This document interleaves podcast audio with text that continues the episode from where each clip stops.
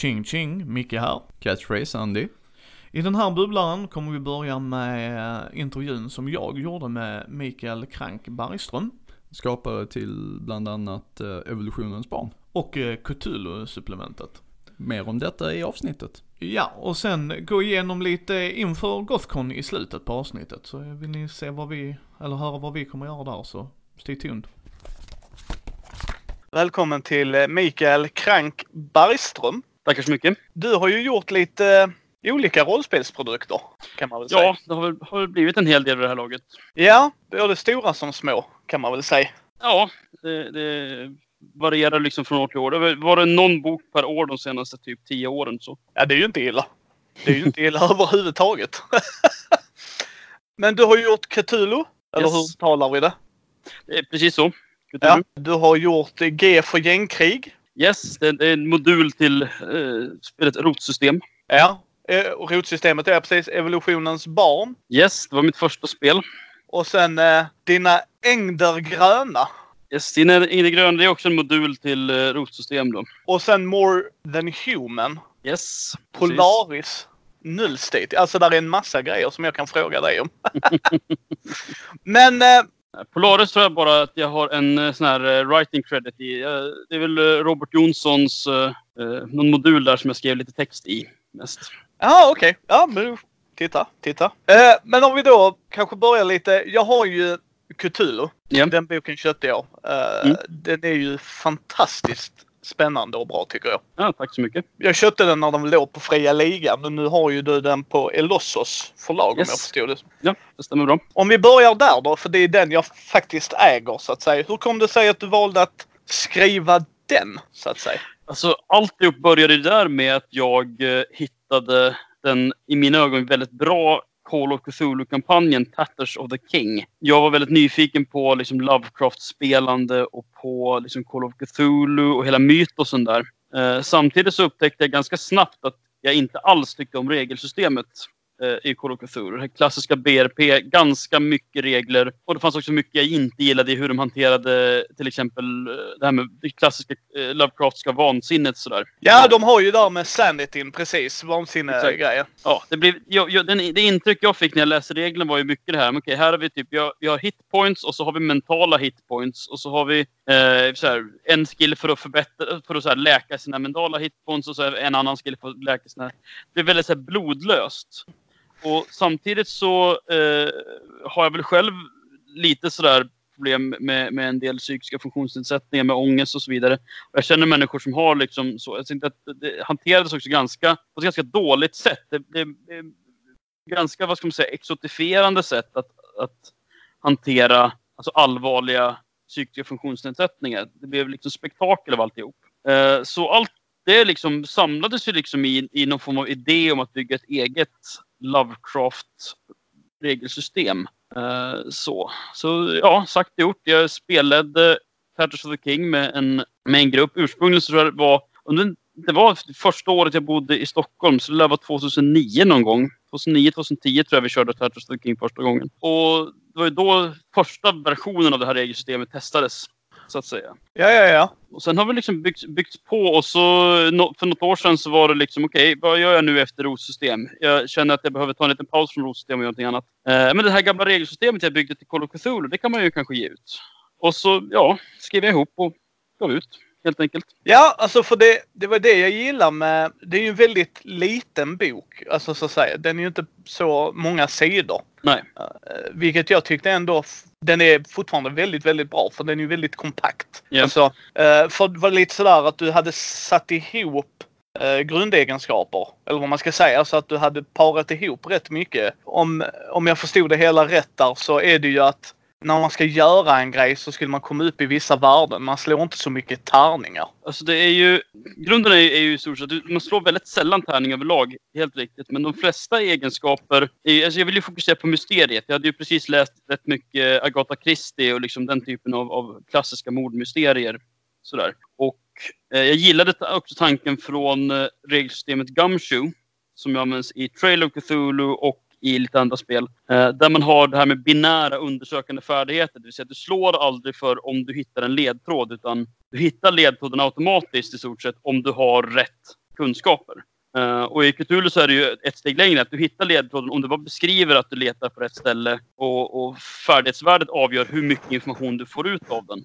Men det är ingen tärning inblandat utan du kan, eh, det, det är din förmåga som spelare att pussla ihop ledtrådar som är huvudfokus.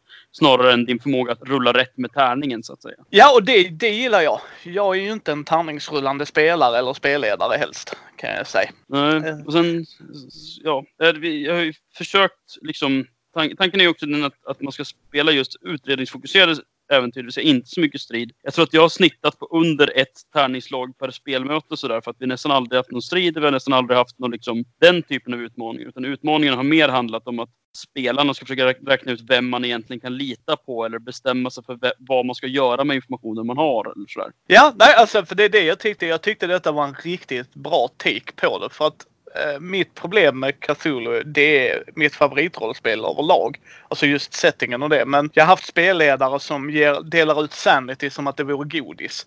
Mm. Och då blir det också så här jättekonstigt. Ja men det står i reglerna men, ja, men han är polis. Jag tror han har sett ett lik innan. Varför ska han... Mm. Jag fattar inte det. Ja men det är ett lik nu. Ja, ja skit i det. Eh, jag förstår du lite vad jag menar? Att då Ja. är det bara för, för att du ska göra det. Och då, jag håller med. Då hanteras Mm. det klumpigt. Ja. Eh, Ja, Så- nej, jag, jag, jag var ju lite inspirerad där av, av den, här, eh, den här tekniken som ofta används i, i böcker i, inom litteraturen. Om att ha en, en opolitlig berättare. Eh, så, det vill säga att man, man kan inte, alltså det finns ett, när det finns i en bok ett berättarjag men, men man märker det, som läsare att man inte kan lita på att berättarjaget talar sanning. Så, jag hade precis eh, pluggat till, jag, jag är ju engelsklärare, jag är utbildad till engelsklärare i varje fall. Då läste jag mycket litteratur och då, det är ett grepp som jag tyckte var väldigt spännande. Och funderade på hur, hur det kan användas i rollspel.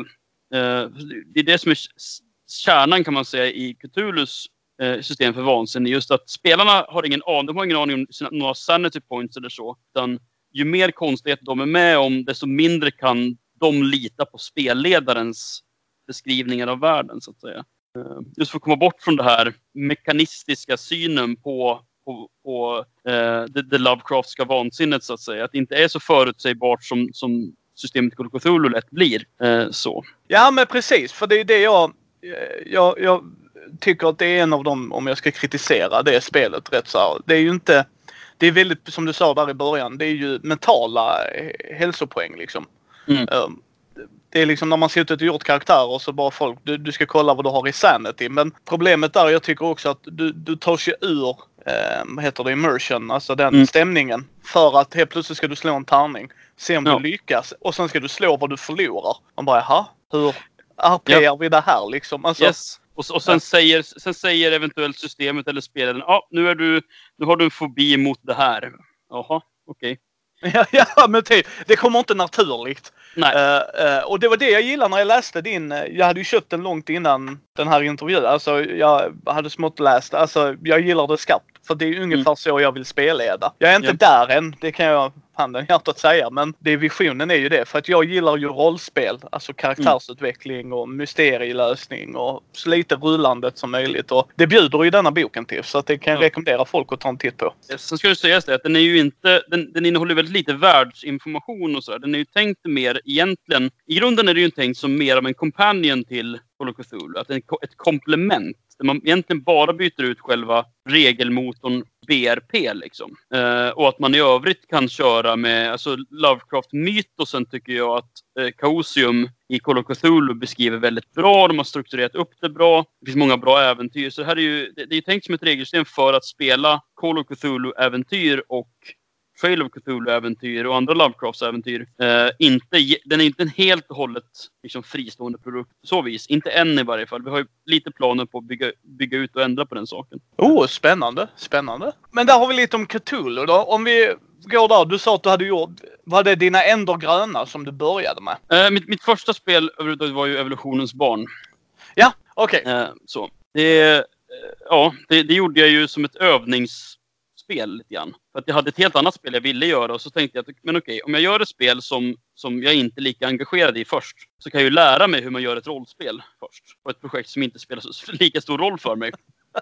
Ja, det, det, är, det är en bra tank, tanke Micke. Det är... Sådär. Eh, sen råkade det tydligen bli ett spel som åtminstone en del tyckte var ganska bra. Eh, sådär.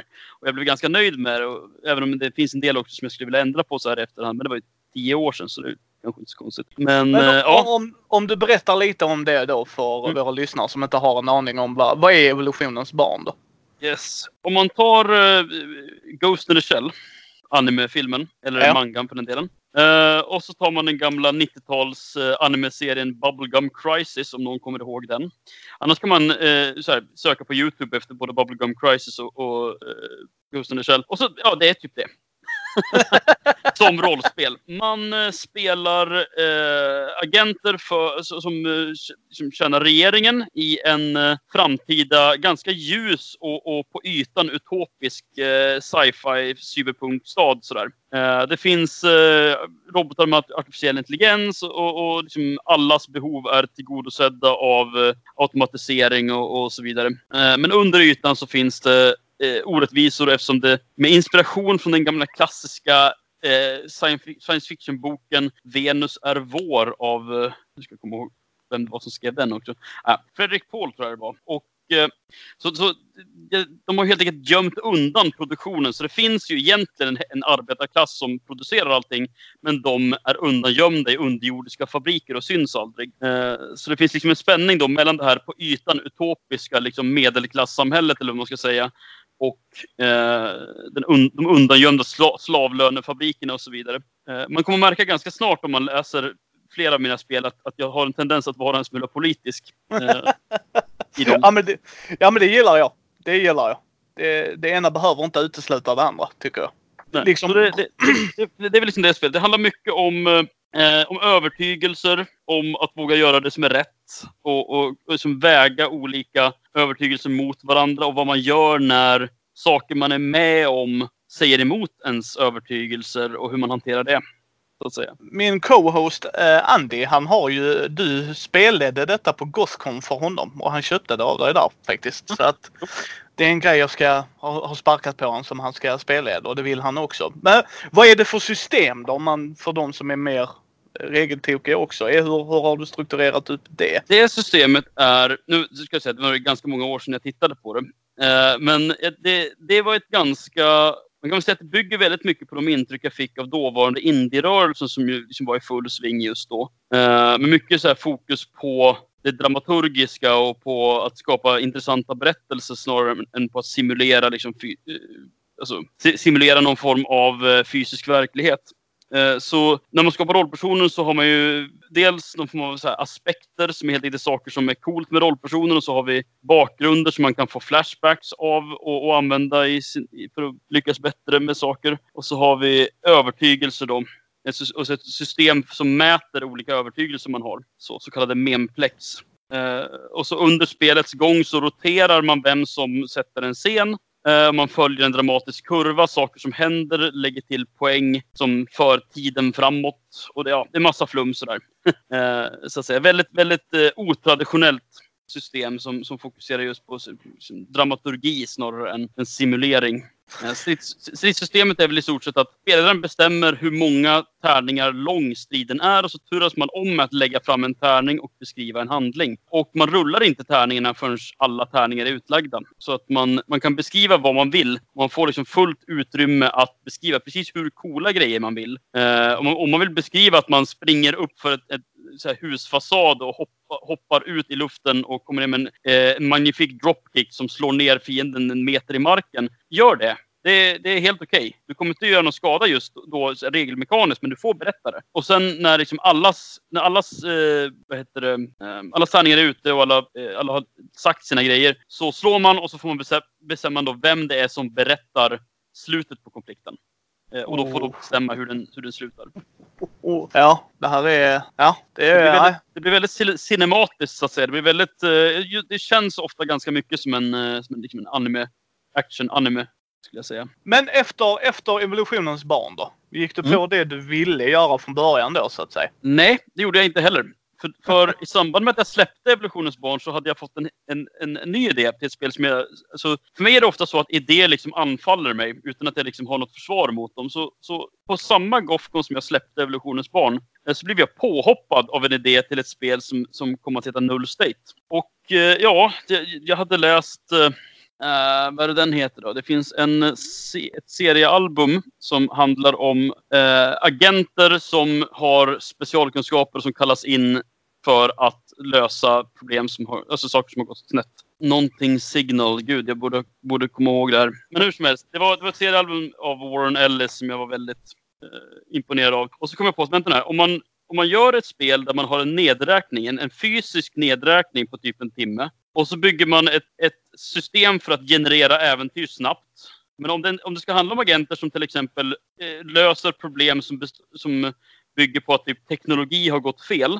Ja, men varför kan man inte bara... Då kan, borde man kunna ta typ ett, ett, ett nummer av illustrerad vetenskap, slå upp en random sida och välja bara, okej, det där har gått fel. Och så har man plötsligt en plott. Okej, det kan man ju göra. Så då snodde jag ihop Null State på ganska kort tid. Byggde regelsystemet där och då på Gothcon tror jag till och med. Och speltestade och, och fick ut det lagom till nästa Gothcon då. Eh, och det har varit ett ganska populärt eh, liksom konventspel. För det passar ganska bra. Det tar en halvtimme att förbereda. Man spelar på en timme så är det klart. Eh, man behöver inga förberedelser alls innan den här halvtimmen. Utan man skapar rollpersonerna och hela äventyret på den halvtimmen. Så, så det, ja, det, var, det var vad som blev, blev nästa grej. så att säga. Ja men det, det, det är ju spännande. Eh, ja för rollspel kräver ju inte alltid självklart men mycket förberedelser så det var ju Du har ju sålt in det till mig. Det ska jag definitivt ta och kika på ju. Ja, Eh, det, det lös, alltså mitt stor, ett av mina stora problem som spelledare är just det. Jag, jag är jättedålig på att hitta på äventyr. Det tar, det tar jättelång tid för mig att komma på ett äventyr som jag faktiskt vill spelleda och som jag tycker är bra nog att faktiskt spelleda. Eh, så många av mina spel försöker lösa det på olika sätt. Och Null State var ju ett sätt att försöka lösa det. ja men efter Null State då, vad kom då? Eh, nu ska vi se. Om jag minns rätt så var det då Värmedöd. Eh, Ja. Som är ett litet och kanske det mest experimentella spelet eh, jag skapat. Och det är ett spel, det är nästan inte ens ett rollspel brukar jag säga. Eh, det är mer av en berättelselek. Och den är inspirerad av en, en artikel om en artikel som heter Värmedöden i Knohult. Eh, och som bygger på att en, det är en person som har suttit och kollat igenom alla de gamla Åsa-Nisse-filmerna och noterat att om man tar dem bokstavligt så händer väldigt mycket konstiga saker mellan filmerna. För att skådespelare byts ju ut och de får allt mindre budget. Så saker liksom försvinner. Plötsligt så har Åsa-Nisse alltid haft en kompis som heter Laban istället för en kompis som heter Klabbarpan. Eh, så. Och, och liksom sista, sista filmen så finns det knappt några hus i Knohult. Det finns liksom nästan bara en sjö som de åker runt, runt, runt i sådär. Eh, så då pratar vi om att värmedöden som är den liksom, entropin i universum som förgör all information. Och att han har teorin då att, att i Knohult så går entropin mycket snabbare. Så att, att saker och ting förfaller och information liksom dör eh, väldigt snabbt. Eh, och det här, det här byggde jag ett spel på då. Nej, jag gillar det mycket. Nej, jag gillar det. Där, ja, man spelar typ korta små, små sekvenser av motsvarande typ en tv-serie med tv-serieavsnitt. Och mellan avsnitten så slår man tärning för att se vilka saker som försvinner. Och så ska man försöka spela nästa avsnitt eh, som om de sakerna som har, har försvunnit aldrig har funnits. Så. Och så spelar man så länge man kan tills, tills det liksom inte finns någonting kvar av den ursprungliga världen.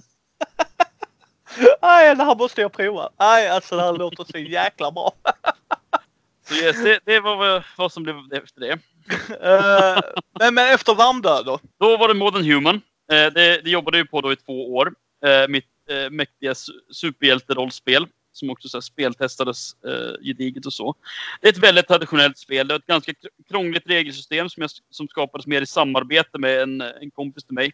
Som eh, är mer för simulationistiska spel och sådär. Men det var ganska kul att bygga ett spel ihop. Och det är väl liksom, pi- pitchen för det är väl i stort sett att man spelar, man spelar inte superhjältar egentligen, utan man spelar människor med superkrafter.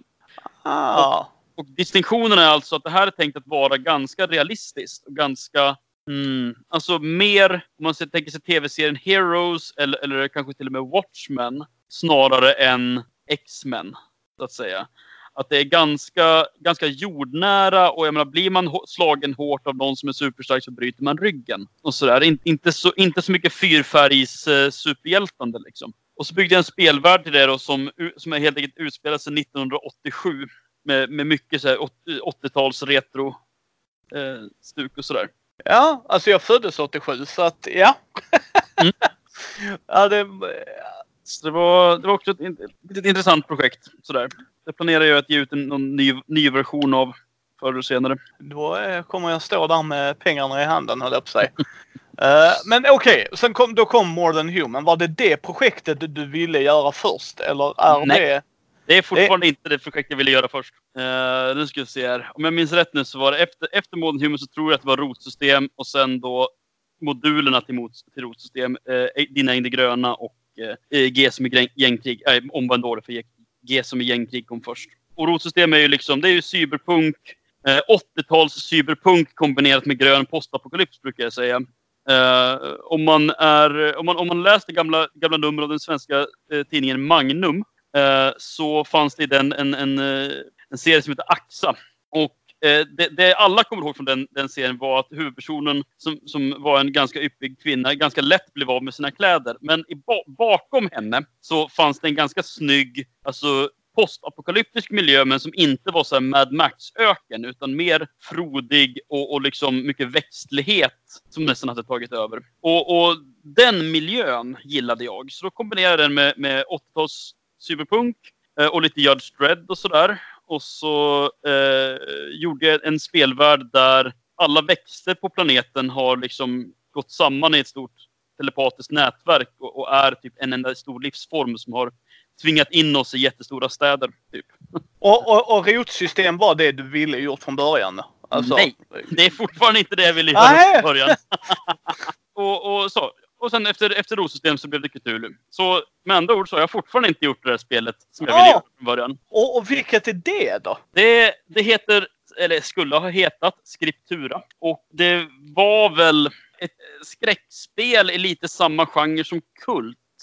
Uh, med lite mer övernaturliga förmågor och, och en annan liksom, metaplott och sådär. Mitt problem där är väl att ju, ju längre, ju mer spel jag skapat, desto sämre tycker jag att min ursprungliga idé till Skriptura var. Så ja. jag, tror att det, jag tror att det var väldigt bra av, för mig att, att liksom skapa andra spel först. För några av de som jag spelen jag skrivit på vägen har jag ju tyckt mycket bättre om vad jag, vad jag någon, än, än vad jag någonsin skulle ha tyckt om ett färdigt skriptura så att säga. Då och då så får jag idéer eh, som jag sparar i ett, ett Google Docs-dokument eh, märkt skriptura. Eh, och varje gång jag nämner skriptura så brukar Robert Jonsson, han som har skrivit Bortom, jubla. För han, han och jag lärde känna varandra när jag först började jobba. Först liksom skissade och skrev på just skriptura. Eh, och han vill fortfarande att jag ska göra klart det. Men eh, ja, det, one of these years liksom. Någon, någon gång kanske det blir. Rätta mig om jag har fel Micke. Men du har mm. också gjort första Zoom-kampanjen till Mutantor 0. Eh, jag har gjort ett, ett, eller en del där. En eller? av zonerna där. En, en av zonerna gjorde jag till den. Hur, uh, hur var det då? Ja, alltså det var ju... Jag blev ju tillfrågad. Som tillfrågade ju en, ett antal olika liksom, svenska spelskapare om de var intresserade av att hjälpa till. Och eh, ja, jag fick väl liksom en liten mall av dem. Så här, det här ungefär vill vi ha, vill vi ha från, eh, från din text. Och så eh, just då så satt jag ju och skrev på, på och förberedde mig för rotsystem. Så jag eh, var nog lite, lite lat och så tog jag helt enkelt huvudfienden då från rotsystem, det vill säga grönskan, den här stora medvetna varelsen som är kombination av en massa växter. Och så placerade jag in den i Mutant Nolls värld lite grann hittade på lite, lite organisationer som kunde ha åsikter om den och som levde kring den och, och så vidare. Och så, ja, på den vägen blev det. Eh, men för det, det måste varit lite annorlunda va, än när du sitter där och själv och helt friformar så att säga. Alltså verkligen går på det du gillar att göra och ja. sitter och gör ett beställningsjobb så att säga. Ja, Alltså jag har ju, alltså man får ju läsa in sig lite på spelet och så finns ju begränsningar i, liksom vilka friheter man kan ta sig. Men båda gångerna som jag har jobbat med Fria Ligan på sånt, jag skrev ju ett eh, konventsäventyr till uh, Tales from the Loop också. Ur varselklotet. Ja. Och båda gångerna så har det varit, ja, ja, alltså det har ju inte funnits någonting i deras spelvärldar som jag känt att jag behövde ändra på egentligen. Alltså mina idéer har ofta passat ganska bra tillsammans med, med deras världar. Och det är ju liksom, ja, det, det är en begränsning, men, men begränsningar föder ju nästan alltid kreativitet. Och jag hade ju inte tackat ja om jag inte var sugen på att göra någonting i just de spelvärldarna så att säga. Och egentligen så de har de har gett mig ganska mycket frihet. Alltså jag har, jag har eh, aldrig liksom behövt så här dubbelchecka detaljer med dem, utan det har varit ganska mycket så att jag kan skicka in en nästan färdigt synopsis. Liksom. Det här är vad jag tänker göra. De säger tumme upp. Jag skriver klart det, skickar in mitt färdiga resultat. De ger tumme upp och så är det så. Eh, så den vägen är det liksom. Men hur, hur kom det sig att du ville skapa dina egna spel då? Jag har aldrig kunnat låta bli. så att säga.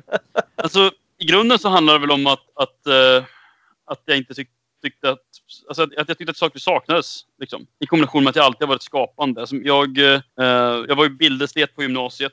Jag har alltid gillat att, att rita, skapa, bygga. Jag har aldrig varit speciellt bra på att rita, men jag har gillat att, eh, att drömma mig bort och hitta på grejer.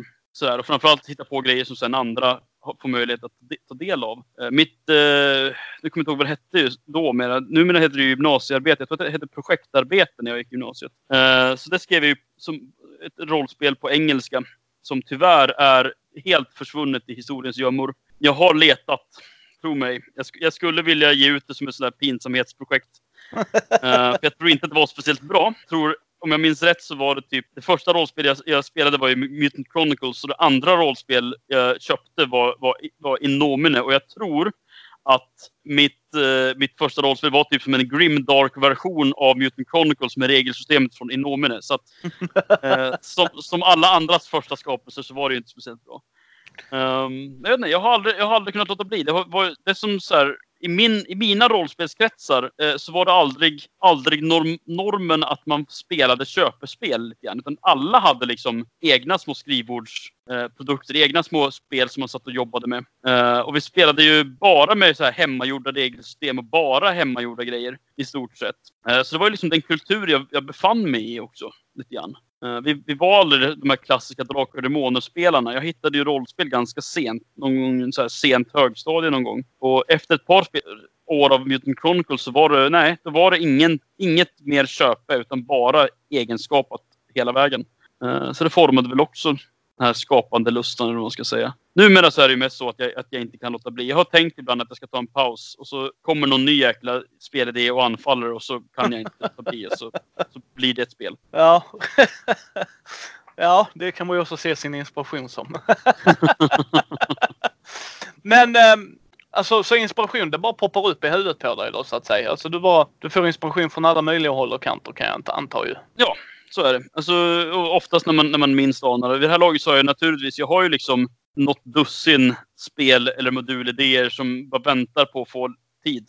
Sådär. Så jag har ju mer, mer inspiration än vad jag har tid att faktiskt genomföra någonting. Så att säga. Eh, och många idéer får ju dessutom, mår ju dessutom bra av att gro några år. Sådär. Alltså om man kläcker en idé och så tänker man, men det här är början till ett bra spel. Men det behöver någonting mer. Och så får man liksom låta det ligga och så en vacker dag så slår blixten ner och tänker man, men vänta nu här. Jag, jag skulle kunna kombinera det med det här. Och så har man en idé som, som funkar liksom. Ja, alltså det, det är all power to you. Jag är för spretig när det gäller sånt i mitt huvud så att... eh, Men om vi går på Mikael Krank Bergström då, så att säga. Mm.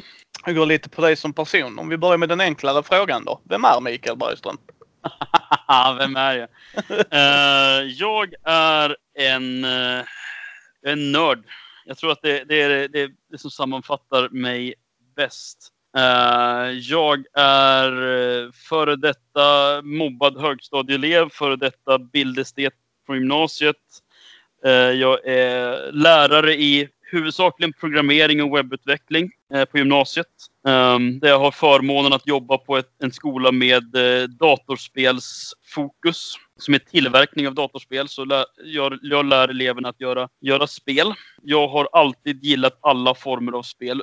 Från liksom 8-bits Nintendo som min eh, mor och eh, hennes bror köpte ganska tidigt. Spelat Ice Climber och, och Super Mario Bros 1 och 3 och Section Z och alla, alla möjliga gamla klassiska spel. Sådär. Har alltid gillat elektroniska spel, har alltid gillat eh, rollspel från det att jag först kom i kontakt med dem. Gillar en massa andra nördiga saker. Alltså superhjältar och science fiction överlag. Eh, inte så mycket för fantasy, men det mesta som är liksom typ industriella revolutionen och framåt. Så ångpunk, absolut. Eh, superhjältar eh, sa jag nog. Eh, vad har vi mer? Transformers. Allt möjligt. Alla möjliga nördiga saker. Eh, väldigt introvert. Tyck, eh, inte så tillvida att jag är osocial. Jag kan absolut vara social och prata med folk. Men jag tycker att det, det dränerar min, min energi. Så jag måste också ha ganska mycket egen tid så att säga. Jag laddar batterierna. Ja, inte. vad, vad mer vill, vill man veta? Nej men tänkte det, det var intressant. Du är lite introvert. Eh, Jag är ju tvärtom. Jag är inte introvert. Mm. Men hur, när du säger ladda batterierna, hur klarar du Gothcon då? Alltså det måste ju vara liksom en tips till våra introverta lyssnare. Jag tycker det är väldigt spännande. Det, det måste ju vara liksom människor hela tiden liksom. Även om det inte är Gencon. Jag har ju varit på de riktigt stora så är fortfarande det mycket folk ju ändå på Mm. Gothcon ju. Ja. Eh, f- det som funkar för mig är att se till att ha, ha ställen jag kan dra mig tillbaks till. Eh, jag bor på, på Gothcon så brukar jag bo, jag har en kompis som bor nära Gothcon på typ gångavstånd. Och jag brukar spendera, visst jag går, spenderar en del, del tid med att gå runt på Gothcon och brukar ha något pass eller två som jag kör. Men jag sitter ju inte i butik. Eh, det skulle jag inte klara av. Inte liksom kontinuerligt under liksom tre dagar sådär. Utan jag, jag har jag kan dra, dra mig tillbaks eh, till rel, den relativa tystnaden hos eh, liksom, han jag bor hos och, och liksom ladda batterierna lite grann. Sen är det så att jag, kom, jag är ju slut efter Gothcon. Det. Det tar några dagar för mig att, att eh, liksom fungera som en människa igen. Ja men det kan jag tänka mig ju. Precis. Jag är inte så mycket för fantasy heller. Uh, Andy min co-host är ju mer där. Jag är mer superhjälte. Jag växte ju upp med Batman och Mm. eh, jag är ju mer DC-kille än Marvel. Det är inte jag. men, eh, men det är liksom, Batman är min favorit. Det, det är så. Det. Men vilken är din då favorit? X-Men. Alltså som grupp. Eh, jag, jag, X-Men-delen av Marvels universum, det är liksom mitt hem. Ja, förutom Transformers då. Där är ju mitt huvudsakliga hem egentligen. Men eh, superhjältar så är det helt klart X-Men-delen. Serierna mer än filmerna, men ja. Jag vet inte om jag har någon, har någon specifik som favoritkaraktär eh, bland X-Men, men just den typen av eh, superhjältesåpa med politiska undertoner passar mig alldeles utmärkt. Ja, det, det ska jag säga. De grejerna jag gillar i Marvel är ju X-Men. Jag Mm. gillar ju eh, X-Men väldigt, väldigt mycket. Eh, Både liksom att de har så här, Wolverine, mördarmaskinen, ska helt plötsligt springa runt med skolbarn. Alltså det, den, den kontrasten blir så ri- riktigt bra liksom. Och framförallt i de modernare serierna när de påpekar det. Ska han verkligen ta hand om oss? är det verkligen rätt snubbe för jobbet liksom? Men spelar du brädspel eller det är bara rollspel som är hela jag, din? jag, jag spelar en del brädspel också. Eh, mest är, blir väl då vad man brukar kalla för Ameritrash. Det vill säga spel som kanske mer, där, där grejen mer är yta och story än vad det är egentligen speciellt briljant regelmekanik. Så. Uh, har ju spelat mycket Fantasy Flights, olika alltså Cthulhu-relaterade spel till exempel. Eh, Arkham Horror, Eldritch Horror, uh, sådana grejer. Även Elder Sign en hel del. Eh, just nu så spelar jag och mina kompisar en del Time Stories. Alltså jag Ja. gillar det. Jag gillar Ja, det jag- som. Japp, ja, det, det är verkligen min... Alltså sagt, jag, jag gillar ju det här undersökande, det här Ag- Agatha Christieska liksom. Eh, med att man känner att man verkligen undersöker ett eller undersöker ett museum, utforskar. Det, det är verkligen min grej. Så jag, jag, jag gillar det skarpt. Har du provat the Madness second edition? Inte second edition, inte än. Eh, jag har dragit mig lite grann för att köpa det för att jag har haft uppehåll där jag inte haft speciellt många att spela spel med. Jag, jag köpte senaste versionen av Arkham Horror. eh, så det liksom det enda stora inköpet jag gjort den senaste tiden. Men jag har Ja. hört att det ska vara bra. Ja, det, det är riktigt bra. Det, det rekommenderar dig Micke att kolla in på Mm. faktiskt. För där är det storydriven. Första tyckte jag var helt värdelös. Ja. Alltså, det, det var, för det första var setupen helt horribel. Så bara okej grabbar, vi ska spela. Kom tillbaka om en och en halv timme. Man bara äh, jaha. Ja, alltså vi, vi, vi sätter ju på ett, ett uppdrag där i, i... Så jag har ju första utgåvan. Eh, Det är väl också därför jag har dragit mig lite grann för att köpa, för att köpa andra. Eller jag snarare jag har inte prioriterat det. handlar väl mest om och köpte annat istället. Men eh, alltså, det, vi stötte på ett uppdrag där det var så här, okay, vi, vi, måste, vi skulle ha behövt veta från början exakt hur vi skulle göra. För att banan är typ formad som ett U och man måste få no hämta en grej i ena änden av U och jättesnabbt föra det till den andra sidan av U. Och gör man fel en enda runda så är det typ kört. Var det, var det intryck vi fick. Så då kände jag så här, okej, det här spelet, det klarar jag mig utan. Ja, alltså det, det jag gillar med Call of Cthulhu-mytosen eh, med Arkham Horror och allt det där. Det är ju att vad jag gillar med skräck är ju att man Visst, hoppet ska ju vara ute. Alltså man ska inte man är inte en eh, övermänniska. Man liksom klarar inte alla grejer och sådär. Men i första editionen så sitter det någon som redan har koll på allting. Mm. Och, och då ska de sitta och spela och då får de antingen välja om de ska köra det som en rollspelsledare, göra det utmanande. Eh, och sitter du där en vinnarskalle där bakom, då är det bara att glömma. Mm. För han vet ju exakt. Liksom, jag spelar med en Ja. kille som, jag hittar helt plötsligt en brandsläckare. Du vet, han, typ Mm. i kylen eller något sånt. Bara, jaha. Och han bara, du förstör den. Ja, ah, grattis, där, där förlorar vi. Vadå? Nej, nu kommer huset brinna. Och så tittar de andra, hur vet du det? Nej, men han förstör ju inte en brandsläckare av alla mina grejer jag har. Så det gillar jag inte. Medan i andra utgåvan, då gick de till story. Då berättar mm. plattan, alltså, eller det om du använder datorn. Och det gillar jag. Alltså då blev det mm. Call of Cthulhu så som jag vill ha det. Jag vet ja. inte vad som händer, men det gör inget för jag går under och utforskar. Alltså jag har grundpremissen. Mm. Ja. Så det rekommenderar jag dig. Ta en titt på. Uh, ja. Vilket är ditt första spelminne då, Micke? Spelminne? Spel överhuvudtaget? Eller alltså ja. rollspel, brädspel, spel överhuvudtaget? Oj. Ja, det vilket du väljer. Det spelar ingen roll. alltså så här, för, första tv-spelsminne lär ju vara, vara något väldigt tidigt Ice Climber. Första, eh, första rollspelsminne är ju något tidigt Mutant Chronicles där vi satt och, och, där jag satt och försökte tyda re någon regelbok sådär. Lusläste verkligen eh, varje liten textruta och, och liksom tänkte att jag måste lära mig allting utan till för annars skulle de andra spelarna tycka att jag, att jag var dålig. Eh, sen visade det sig att de inte heller hade, hade benkoll naturligtvis. Så ja. Vilket är ditt favoritrollspel då? Favoritrollspel? Oj. Om jag ska välja något som jag inte har skapat själv. Så... Det sa jag inte Micke. Det sa jag ja, men, men min blygsamhet säger att jag åtminstone måste göra ett försök där. Så eh, jag skulle nog säga att det jag brukar nämna är Mutant City Blues. Eh, bland spel som jag inte har skapat själv. Eh, det är ju ett eh, spel där man spelar typ... Det CSI med superkrafter kan man kanske sammanfatta det som. Alltså det här, det här är spännande. Det här får jag ta en titt på. um, ja, alltså det, det, är jätteintressant. Alltså det, det är, ett, det är det här Gumshoe-systemet som jag, som jag nämnde. Att de har ett regelsystem som är fokuserat på undersökningar.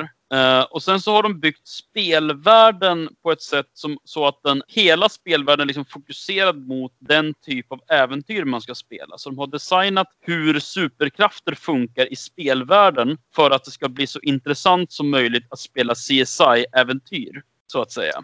Uh, så de, de, har liksom inte den här illusionen som en del för spel försöker med att påstå att du kan spela vad som helst i den här spelvärlden. Nej, det här, det här är spelvärlden där du kör CSI-äventyr och det betyder att allting i spelet liksom stödjer den spelstilen. Uh, och det tycker jag är oerhört inspirerande. Uh, och de har liksom, till exempel så har de, har de ett, ett schema för superkrafter. Så här, vilka superkrafter som hänger ihop och vilka som... som eh, eh när, man, när man köper superkrafter så väljer man någonstans på schemat att börja. Där köper man en superkraft. Och sen får man betala för antalet steg man tar från den kraften.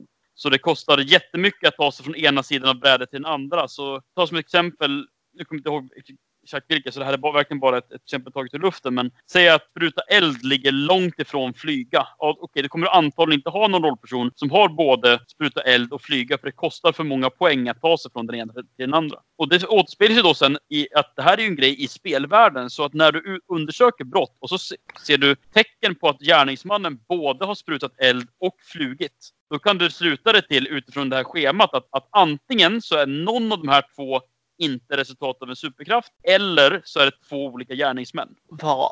Alltså, nej. Det här får jag... Vad, vad, vad, sa du det hette? Mutant City Blues. Det här får jag ta en kik på. Alltså det här det... låter så spännande. Ja, det är, det är som sagt det är ett av de, de bästa spel jag har, har läst. Eh, så. Bland mina egna så får jag nog säga rotsystem. Det är det, det jag mest får inspiration till och som jag är, alltid är mest sugen på att spela. Men okej, okay, men då vilket är ditt favoritbrädspel? Är det Time Stories eller är det... Oj. Något? Jag är lite kluven där. Alltså så här, Time Stories har jag haft lite, lite sådär uppåt och neråt relation till. För att vissa, alltså, vissa scenarier tyckte jag mest bara kändes, kändes som bullshit. Då, då blev jag mest arg på det. Men jag undrar om, om jag ska säga liksom ett brädspel som jag återkommer till liksom hela tiden, då, då blir det nog, undrar om det inte blir Arkham Horror. Jag, jag gillar stämningen och känslan i det spelet, även om det är sämre mekaniskt än till exempel Eldritch Horror som kom senare. Så Ark Arkham Horror har någonting i just det här narrativa och det, i, i berättelserna som skapas när man spelar det, eh, som, som fortfarande tilltalar mig väldigt mycket. Ja, jag är... Andy gillar ju Arkham Horror väldigt, väldigt mycket. Jag är lite sådär att jag har haft väldigt bra partier i Arkham Horror och jag har haft väldigt dåliga. Mm. Men det hänger nog oftast på spelarna ska jag nog villigt erkänna. Liksom. Är alla bara med på det så blir det rätt kul. Eh, och jag håller med dig. Jag tycker Fantasy Flight har gjort ett fantastiskt jobb med att få eh, vi pratade detta om podden innan för jag sa det att jag tycker de har fångat Call of Cthulhu i brädspel. Mm. För att det är liksom, där, där är ingen taktik i, i Call of Cthulhu. Det är liksom inte, du är en detektiv och en eh, jazzsjungare om du har riktigt, alltså så här, bara, ja, vi är inte tränade för det här. Och det tycker jag att de fångar. Ja, alltså så att jag, jag, det finns eh, det, det kräver en del. Det kräver, eh, det, Arkham Horror blir nästan bäst till exempel om man har alla spelare har ungefär lika mycket erfarenhet av spelet. Det är svårt att få in en nybörjare utan att det blir så att men, alla andra bara talar om för den spelaren vad den ska göra. Eh, till exempel.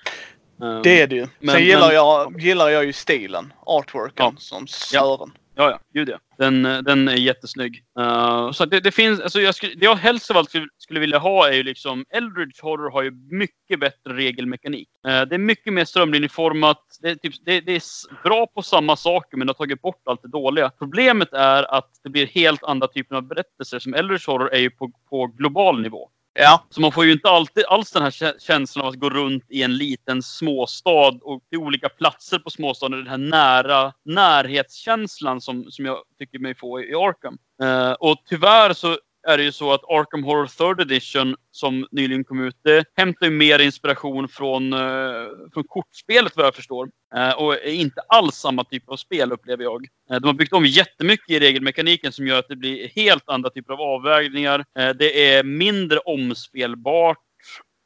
och, och sådär. Det finns, finns bra grejer men nej, jag är inte riktigt nöjd med, med senaste utgåvan. Så. Om vi återgår till rollspel då. Är du, vill du hellre spela eller spelleda? Alltså, nu är jag ju så svältfödd på att vara, vara spelare så att det, det är ju helt klart spelare liksom. Jag har ju fått vara spelare alldeles för lite de senaste tio åren eller så. Eh, Så det, nu, nu ska jag tack och lov få vara det. Jag ska, ska faktiskt nu imorgon så ska jag få vara spelare i Delta Green. Och sen, sen ska jag också få vara spelare i eh, Coriolis vad det lider. Härligt. Det Eh, ser jag fram emot. jag, jag gissar mig till det här svaret, men jag vill ändå att du säger det. Eh, är du rullspelare eller rollspelare? Jag är inte jätteförtjust i just den distinktionen men om jag måste så, så får jag väl säga rollspelare. ja, jag misstänkte det. Du får Mm. gärna flumma ut lite. Vad, vad hade du hellre sagt? Så jag, vet inte, jag, jag vet inte om jag tycker att den distinktionen är så användbar. För jag tänker att det är ganska många som gillar eh, regelmekanik är också samtidigt så att de, att de, de tycker inte nödvändigtvis att det är, är oviktigt med att, att spela en roll. Eh, Ah, så- okej. fram- Och framförallt titt- tittar man på, på liksom, eh, indiespelrörelsen så har det ju tvärtom så att det finns folk som, som tycker att eh, det som driver dramat framåt, det som driver karaktärsspelandet framåt är mekaniken. Så det blir liksom... Ja, jag, jag, jag, jag förstår varför distinktionen görs, men jag är inte jätteförtjust i just den delningen. Nej, det, och där menar inte jag så. Det var jättebra att du sa det. Min, min är inte... Rullspelare för mig är inte att man följer reglerna. Utan det är att när reglerna... Alltså det är att man följer reglerna men reglerna blir viktigare än storyn. Alltså är, är reglerna där för att hjälpa storyn är du inte en rullspelare tycker jag. Förstår Mm. lite vad jag menar? Utan alltså då är det ju storyn. Jag är ju för det narrativa. Jag Mm. har träffat spelare som bara bryr sig om att rulla tärningar. Alltså Ja. det är egentligen bara det viktiga. Storyn är, är ja, sure liksom. Ja. Alltså för, för, jag, jag känner det som att jag är, i så fall är jag varken eller. Alltså, jag, jag vill ju lösa mysteriet. Eh, det, det är det som är min drivkraft. Att få vara lite clever, att få vara smart, att, att, att få lyckas med äventyret och, och, och få göra det på ett smart sätt. Jag är inte speciellt intresserad av liksom dramat som sådant. Jag är intresserad av mysteriet. Eh, och samtidigt är jag ju inte intresserad av liksom, tärningarna heller, liksom reglerna så. Så jag vet inte. Mig inte riktigt hemma där i den. Nej, nej men det är, det är därför vi ställer frågan. Det är alltid roligare att höra svaret. Än, Mm. eh, det, den, den är ju väldigt riktad, det förstår jag. Eh, Ja. Och mm, oftast, jag har träffat folk som är bägge delar. Att, Ja. Beroende på system och det. Det, det, det är också en sån här klassisk, alltså någonting som jag tycker ofta är ganska jobbigt och lite tråkigt i rollspelshobbyn är ju den, vad man kan kalla för den här, den här tribalismen som ibland händer. Att man vill, gärna vill kategorisera varandra och, och nu säger inte jag att, att du gör det på något sätt, men att, att en del vill ju gärna liksom kategorisera att vissa saker är bättre än andra eller mer eller mindre rollspel än andra. Eh, sådär. Och man, man stöter fortfarande år 2019 på folk som i, i diskussioner säger saker som ja, men tycker du om det där? Varför gör du sådär? Det är ju, då är det ju knappt rollspel det du håller på med. Men fuck you. Det det ska du skita i liksom. Eh, varför kan vi inte bara... Alltså vi är vuxna människor. Vi gillar olika saker. Ja, nej, och där, där håller jag med dig eh, jag vet att när jag och min co-host pratar om det här i podden så säger vi liksom att vi gillar ju inte Dungeon Crawl. Men gör ni det, gå 100% in i det. All heder till er. För det tycker Ja. jag. För det är precis som du säger, vi är vuxna individer eller unga individer, det spelar ingen roll. Jag tycker den här hobbyn är för alla, att man ska Mm. vara inkluderande. Och Ja. då, då, då håller jag med dig om både i brädspel och rollspelshobby stör jag mig på elitism som vissa har. Mm. Ja, att håller här, liksom, här spelar du drakar och demoner. Vi spelar Mm. Dungeons and Dragons. Jaha, något mer jag skiter i rent ut sagt. Om den ene spelar det andra och ni spelar det tredje, vad fasiken bryr jag mig om det så länge ni har skoj. Ja. Och dessutom liksom- så, en, en annan, det, det brukar också vara så att de som liksom ser ner på någonting där ofta inte har någon egentlig erfarenhet av det. Alltså jag, eh, jag var ju också en sån som ifrågasatte huruvida Dungeons and Dragons var ett riktigt rollspel. Det var det dummaste jag hört. Det var ju det första rollspelet. Hur skulle det kunna vara något annat? Men eh, jag, jag var definitivt en sån. Alltså jag har ju varit där själv. Eh, men sen så, eh, precis när jag flyttade ner till, till Stockholmsområdet så bjöds jag in till att vara med i eh, en Dungeons Dragons-grupp med, med Thomas Arfert som spelledare. Vi körde eh, Dungeons Dragons 4th edition, det vill säga den som är mest som ett brädspel kan man väl säga. Eh, Ja. och jag, jag hade skitkul. Alltså det var jätteroligt. Och liksom att, att jag släppte liksom min, mina, för, mina förutfattade meningar om vad rollspel skulle vara. Och liksom, nej, men är det här precis så som rollspel är när jag själv får bestämma? Nej, det kanske det inte är. Men det är ju roligt ändå. Det, det, är liksom, det kan ju vara givande även om det inte är exakt det man är van vid. Att man är öppen för det. Jag skulle önska att fler vore liksom mer öppna för att åtminstone testa. Eh, Ja. så innan man säger saker. Ja, för det är det jag tycker, för det är det jag tycker är så intressant. För att jag gillar ju att utforska världar, jag gillar att utforska mysteriet som du sa där. Ett bra detektivrollspel tycker jag är fantastiskt. Alltså det är ju spot on. Men jag har ju också spelat i Dungeon Crawls. Där jag har haft jätteskoj.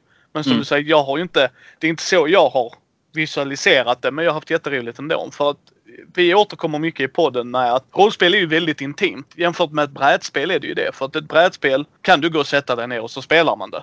Alltså, Mm. Man har me- mekaniken och visst man kan husregler men mekaniken är ju grunden liksom. Kan du liksom Arkham Horror om vi tar det exemplet. Och du sätter dig på Gothcon med andra och de kan spelet. Då är ni rörande överens om premissen. Medans går du in och sätter dig med individer du aldrig har träffat. Du är inte spelledaren utan du är spelaren. Det blir väldigt intimt. Mm. Och eh, det blir ju mycket tråkigt om en sitter och inte har roligt. Ja. Liksom. Alltså, jag, jag brukar prata om, och det här, var, här tror jag var en av mina första liksom, alltså insikter som ledde mig bort från den här ensidiga synen på vissa typer av rollspel och så. Att, alltså insikten att det kanske är bra det här med metasamtal. Att man, att man pratar om sitt spelande och inte bara sätter sig ner och räknar med att alla ska ha samma förutsättningar. Att man säger, okej nu, nu, tänkte jag, nu tänkte jag köra den här kampanjen. Inte bara säga att det är Coriolis, utan säga, okej nu tänkte jag köra en Coriolis-kampanj. Jag tänkte ha fokus på, på rollpersonernas agendor som drivande. Jag tänkte inte slänga fram så mycket äventyr, utan låta er driva på. Så, så ni kommer att behöva skapa rollpersoner som har, liksom, har agendor, har starka åsikter. Och jag förväntar mig att ni driver dem. Då har man mycket tydligare bild av liksom vad, vad, vad man håller på med. Och samma sak att man kan prata mellan spelmötena. Jag menar, okej, vad, vad tyckte ni? Finns det någonting som vi behöver ändra på till nästa gång? Eh, var det någonting som förvånade er? Finns det någonting som, eh, som funkade jättebra? Att man pratar mer mellan och utanför spelet om spelet. Så tror jag att mycket sådana här problem skulle kunna, lö- kunna lösa sig också. Det, det håller jag med helt om. Alltså när vi eh, spelade Dungeons and Dragons femte editionen så gjorde jag en egen värld för jag kunde inte D&D-världen. Mm. Och det var jag väldigt tydlig med och då sa jag det att ni kommer stöta på grejer som jag får berätta för er att ni vet så ställ frågor till mig. Mm. Och efter varje spelmöte så frågar vi. eh, För vi tycker det är jätteviktigt. Vad tyckte ni var bra? Vad var mindre bra? Vad var roligt? Liksom. För att vi har olika syn att se det. Mm. Eh, Och många, många glömmer det. Det är liksom som vi, vi skojar ju jag tror du kan nog hålla med om det som är spelskapare och har nog hållit i en del som spelledare. Att man tänker sig, de borde nog göra A. Mm. Men det är få gånger de går till A direkt åtminstone. Att man får styra dem. Kanske inte alltid men alltså du vet såhär att ah, okej ni gick åt andra hållet. Ja men då får jag pyssla ihop det så att ni får samma ledtråd. Alltså Mm. så att din plan kanske inte alltid går i lös så som du har tänkt dig. Och jag håller med. Jag tycker kommunikation är A och O i rollspel framför allt. Ja, och, och det, det, det finns också en anledning till varför jag brukar skriva in i, i spelledartipsen numera till alla, i alla mina spel att spe, alltså, som spelare ska man aldrig vara rädd att be om en paus. Säga att, ja men okej, eh, nu blev det så här. Jag behöver nu typ 20 minuter och bara fundera över hur, vad jag ska göra härnäst. Nu, nu gjorde ni en grej som jag, jag inte hade väntat mig. Jag har ingen aning om hur jag ska lösa det. Men ge mig en stund. Så vi tar en liten fikapaus. Liksom. Så sam, samla tankarna en stund och, och så. Att, be, att vara öppen med det med spelarna tror jag är bättre än att man bara så här power through och försöker få det att funka ändå. Ja, det håller jag med dig om. Och jag tycker vi försöker ju hjälpa även nya in i hobbyn och där har jag ju sagt när jag har pratat med nya individer att var aldrig rädd för att säga att det är första gången du spelleder till att börja med. Nej. Och, och var inte rädd för som du säger där att ta en paus. Nu, det här känner jag mig obekväm med. Mm. Ta en paus, gå igenom och vissa gånger som jag sa, säger till dem också att vissa gånger kanske ni har spelat ändå en bra stund och då kan man säga att nu får vi göra ett paus här. Mm. Så nästa gång vi spelar så är jag mer förberedd. Och det är, jag håller med dig. Men eh, om vi ska börja avrunda här lite så jag inte snor upp hela din fredag. Du har ju uppenbarligen, det känns som det i alla fall när vi har pratat att du släpper rätt mycket på Gothcon ju. Japp, varje år. Eh, Ja, då eh, tar jag en stab in the dark här. Är det något i år också Micke? yes, det, så är det. I Ja. år så blir det eh, Ödesväktarna, heter det. Som släpps i år. Och det är ett... Eh, alltså, om, man, om man ska göra en, den kortaste hisspitch jag kan för det så skulle jag säga eh, CSI Babylon. Alltså, Eh, du är en fantastisk människa. Oj, oj, oj. oj. Ja, ja, håll ett ex till mig eh, Micke. Jag kommer springa förbi dig där på... Skick, skicka, Ja. med ett med, skicka med ett meddelande så skriver jag upp det. Vi har redan lite, lite förbokningar sådär. Jag har faktiskt precis idag fått eh, ett litet paket med ett provtryck som jag är jättenyfiken på. Som jag ska spe, spe, har lovat eh, folk på, som följer hem, eh, Facebook-sidan att de ska få en unboxing av, av provtrycket sen i, i eftermiddag likväl. Och ja, nej, det, det, är så, det, det här är ett spel som jag och två kompisar, alltså det, vi har spelat i den här världen sedan 2000 någon gång. Här bara 19 år. Ja, ja, men då så. Ja, precis. Eh, och det är då en av oss som främst har varit spelledare och som liksom har hittat på hela den här världen. Eh, och så för två år sedan nu så kom vi på den här vansinniga idén. Vänta nu, det vore ganska coolt att göra en faktisk produkt av det här. Eh, så nu har vi liksom eh, pratat mycket och, och samarbetat och vi har då, det är samma, samma regelmakare som till Modern Human, Så det skiljer sig lite grann från mina andra regelsystem. Lite mer komplext sådär. Och jag har liksom skrivit det mesta och så har vi då eh, Niklas Berg som han heter som har liksom hittat på spelvärlden så. Och så har vi då justerat allting och, och gått igenom allting och fokuserat. Eh, tagit bort sånt som liksom gammalt bös som man hittade på för 15 år sedan och som inte funkar längre och sådär. Eh, så vi har ju liksom inte bara skrivit ner eh, allt dumt vi har hittat på de senaste 20 åren utan vi har ju strömlinjeformat och byggt om lite grann så att det ska funka som en enhetlig värld och sådär. Med fokus på att spela just eh, mysterielösare och, som löser i huvudsakligen brottsfall med okult anstrykning i en eh, stor fantasystad i motsvarande, alltså Mesopotamien, Babylon, typ antiken, alltså tidig antik tid så. Så in, ingen europeisk medeltidsfantasy utan eh, trappstegspyramider och eh, annat härligt. Ja, och det hette Ödesväktarna. Yes. Eh, Det finns en, finns en Facebook-sida man kan följa om man vill. Precis som alla mina andra spel så kommer det att släppas som eh, både fysisk bok förhoppningsvis på science fiction-bokhandeln och andra och det kommer också att finnas som eh, gratis pdf att ladda ner på uh, urverkspel.com. Ja, eh, det var den du länkade till mig i chatten när vi satt och skrev Ja. va? Yes. Jag kommer lägga ut detta i eh, beskrivningen både till er eh, Facebook-sida och till den där på, eh, i avsnittet här som våra lyssnare vill gå in och ta en kik så tycker jag det. yes. Eh, Har du andra, du, du har som sagt massa järn i elden hela tiden som jag har förstått det som. Alltså i Japp. huvudet. Så att är tanken att nästa Gothcon kommer du också ha något med dig? Är det så du har känt liksom? Eller är det bara så Just- det har blivit? Alltså det, det, det är lite plan. Det har blivit lite, lite av en tradition vid det här laget. Eh, I år så ser det i och för sig ut som att det faktiskt finns en möjlighet att jag släpper minst en bok till någon gång i höst. Sådär.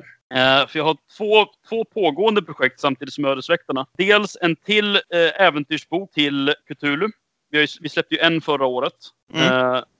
De försvunna soldaterna. Och i år, i år eller senast på Gothcon nästa år så kommer vi att släppa Mardrömmar från Amerika. Som är Gabriel de Boer som har skrivit, tror att det blev fyra scenarier som kommer att släppas i en ganska tjock och fin bok. Eh, illustrerad av samma illustratörer som tidigare. Eh, där är jag mest redigerare och layoutare sådär. Så, så det är ju Gabriel som skriver allting. Eh, och sen så har vi då den första stora kampanjboken med tre stycken eh, ordentliga scenarier till rotsystem. Eh, som jag också skriver på själv då. Mm. Ja men det är härligt ju. Massa projekt. Har du äldre produkter när du är på Gothcon och säljer? Är det, eller är det bara det du släpper då du har med dig? Alltså, jag brukar försöka få med mig några äldre produkter. Jag vet inte om det kommer bli så mycket så i år i och med att vi har den här övergången precis nu mellan eh, Ligan och Eloso. Och jag vet inte riktigt vad, vad, hur mycket bordsutrymme Eloso har och sådär.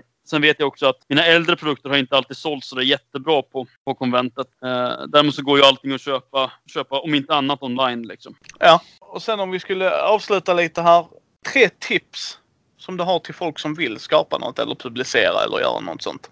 Tre tips. Får ge hur många du vill men För, för, alltså det, det första och viktigaste, viktigaste för mig är ju att, att jobba strukturerat. Eh, alltså att, att inte vänta tills andan faller på. Utan att ska du skriva ett spel Eh, alltså det jag gör ofta är ju att jag börjar med att bara göra en punktlista över vilka kapitel jag ska ha i boken och sen gör jag punktlista över vad som ska vara med i varje kapitel och så gör jag punktlista, punktlistor listor i punktlistorna tills jag har hela strukturen och sen tvingar jag mig själv att skriva en till två sidor om dagen tills jag är klar. Eh, jag kan, jag, jag vänt, man kan inte vänta på att oj, idag känner jag mig inte så inspirerad. Nej, men alltså skriv något ändå. Det är bättre att skriva någonting som du själv som du sen behöver justera än att inte skriva någonting. Skriver man någonting så tar man sig framåt. Och, och liksom att, att det hör väl ihop med det att man inte ska liksom romantisera skapandet. Skapandet är inte Skapande är hårt arbete. Det är inte någon form av liksom divine intervention. Det kommer inte från någon högre gudom. Utan nej, man, man får ibland tvinga fram sin inspiration. Så. Andra tipset, eh, håll inte saker hemliga. Det, I i rollspel-Sverige så finns det ingen som har resurserna för att skapa saker och som saknar idéer. Eh, så om man tror att någon kommer att komma och sno ens idé bara för att man har presenterat den, nej, nej ingen kommer att sno din idé. Jag lovar. Eh, vi, vi som har orken att skapa produkter, vi har redan liksom massvis med produkter i pipelinen allihop. Och det enda, man, det, enda, det enda som händer när man delar med sig av sin idé är i värsta fall så får man inte så mycket gensvar. I bästa fall så får man jättebra input och hjälp att vidareutveckla sina, sina projekt. Man får tips om liknande produkter som man kanske skulle vilja titta på och sådär. Så slipper man den här effekten av att man eh, plötsligt slår upp dörrarna och, och ska visa allt häftigt man har gjort och så visar det sig att någon annan redan har gjort allting. Sådär.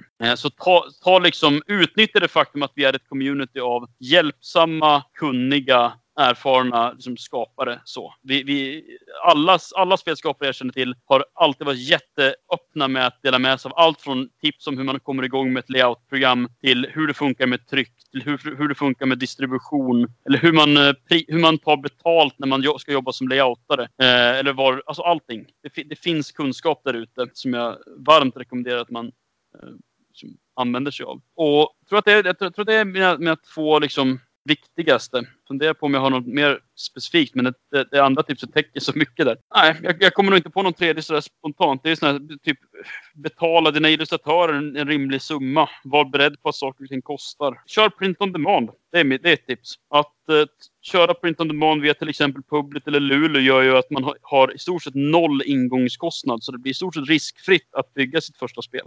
Eh, Man behöver inte ha något lager, man behöver inte krångla överhuvudtaget. Utan man kan, eh, kan man tillverka en pdf så kan man ladda upp den och så kan man plötsligt börja sälja böcker.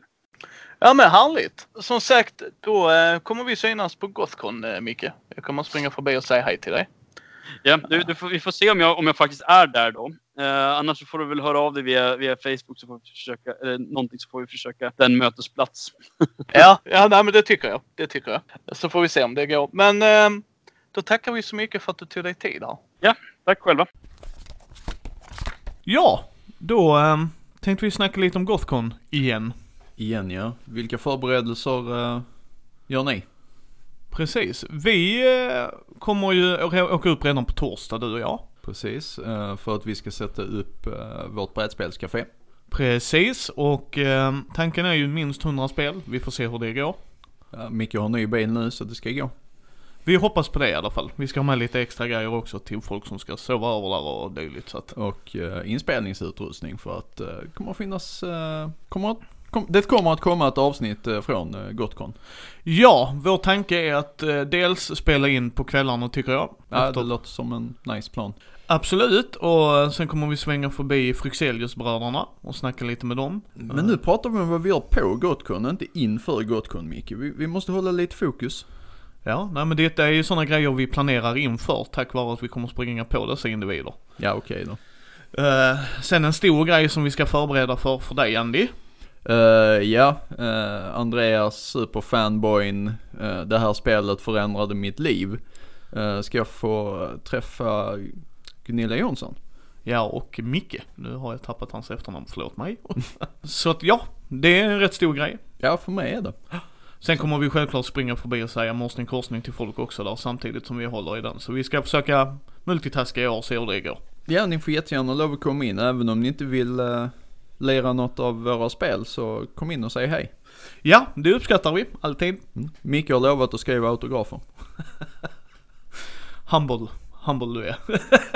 Jag sa Micke har lovat att skriva autografer. Jag säljer mina. Nej, skämt åsido. Det är, vi uppskattar att ni lyssnar, så kom ni förbi. Har, har ni en fråga, ställ den gärna till oss där. Så antecknar vi den om ni vill att vi ska ta upp något i podden. Ja, eller om ni har några så praktiska tips. Ja, absolut. Eh, vi, som sagt, vi åker upp på torsdag. Uh, detta här avsnittet kommer släppas på måndagen innan. Mm. Förberedelserna vi kommer göra är ju som sagt sätta upp. Ni är ju varmt välkomna att komma förbi och kolla, men jag tror tyvärr vi inte kommer ha den öppen för från sent. Och eftersom vi då ska upp tidigt så vi, vi vågar inte lova någonting. Nej men jag, jag tror vi hinner öppna någon timme på... Ja, vi ser, vi Ja. ser. Som sagt, vi vill inte lova någonting. Visionen är att om åtminstone jag och Andy ska kunna hålla lite lättare partyspel på kvällen åtminstone för de som vill komma in och säga Lite hej. uppvärmning. Precis. Vi kommer hålla i en tävling. Ja, vill du berätta mer om den? Ja, eh, själva tävlingens utförande kommer ni få reda på på plats för den är inte riktigt finaliserad än liksom. Men det kommer vara presentkort till World of Wargames. Det är eh, massa brädspel vi fick också. Ni kan gå in och titta på bilden vi la upp för en tid sedan. Så att det kommer ju lottas ut. Ja, och det vill vi vara tydliga med också. Eller lottas ut, där kommer ske en tävling, förlåt Ja, mig. Men den här tävlingen, även om man inte är eh, så här extrem inbiten eh, brädspels eller rollspelsnörd så har man en fair chance. Ja. Det, Absolut, det ska det. Alla ska kunna vara med.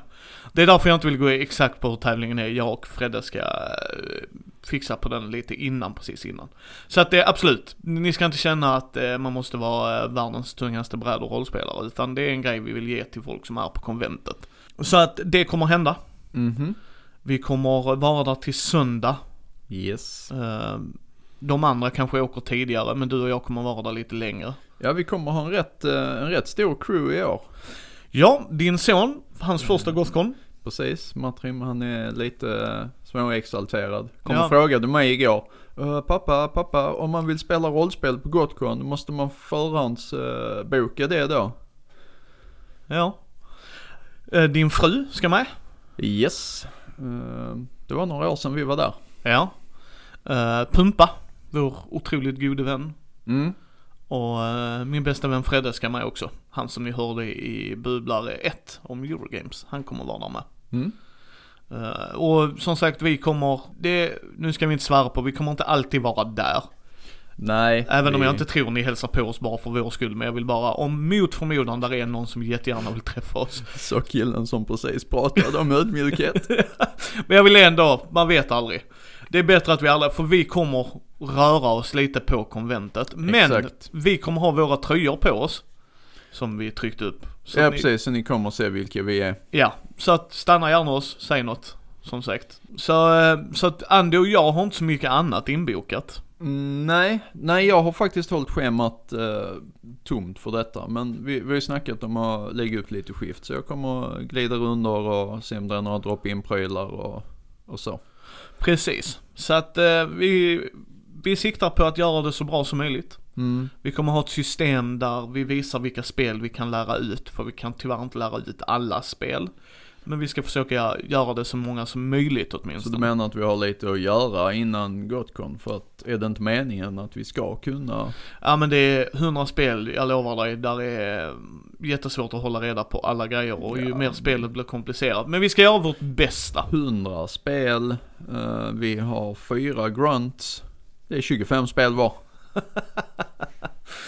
Nej, vi, vi kommer göra det bästa. Vår, vår vision är i alla fall att ni ska kunna komma dit oavsett om ni har barnen med er.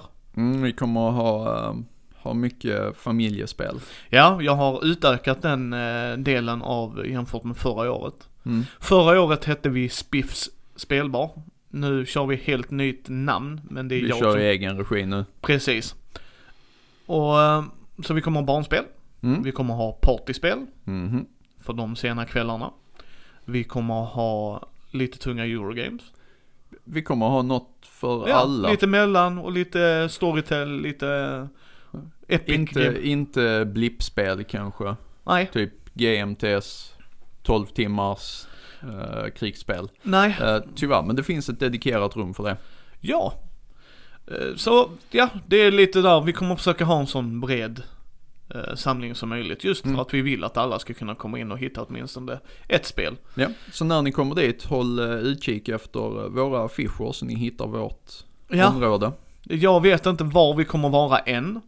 Eh, Men som sagt, vi kommer ha vår eh, logga på affischerna och sen kommer vi sätta upp dem lite på strategiskt valda platser och sådär. Ja. Så att eh, det ser vi fram emot. Micke har varit taggad i över en månad.